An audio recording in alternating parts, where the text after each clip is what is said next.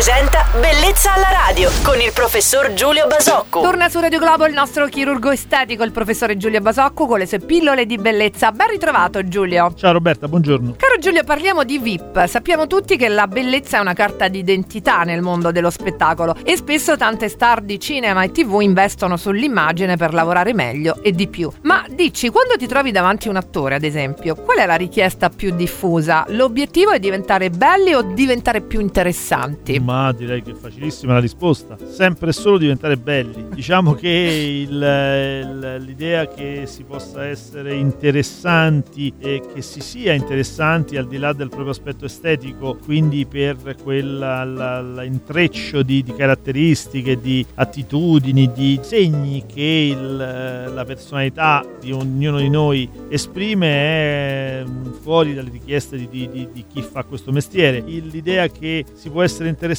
purtroppo è eh, lasciata spesso fuori dallo studio di un chirurgo estetico ed è un gran peccato perché in realtà diciamo che un chirurgo estetico potrebbe eh, avere e ha spesso una sensibilità molto molto eh, più eh, raffinata nei confronti di questo tipo di percorso, di questo tipo di esigenza. Quindi diciamo che ahimè al chirurgo estetico si chiede sempre solo un seno grande. Eh, ne ero sicura, eravamo tutti molto curiosi comunque di sentire cosa avevi da dire in merito all'argomento. Il nostro chirurgo estetico Giulio Basocco ritorna domani, lo ringraziamo, bravissimo come al solito Sempre Giulio. Bravissimo. Ti auguro un buon fine settimana. voce fuori campo, eh, non è la mia. Bravissimo. Ti aspetto domenica su Radio Globo. Ciao Roberta e buona giornata a tutti. Bellezza alla radio.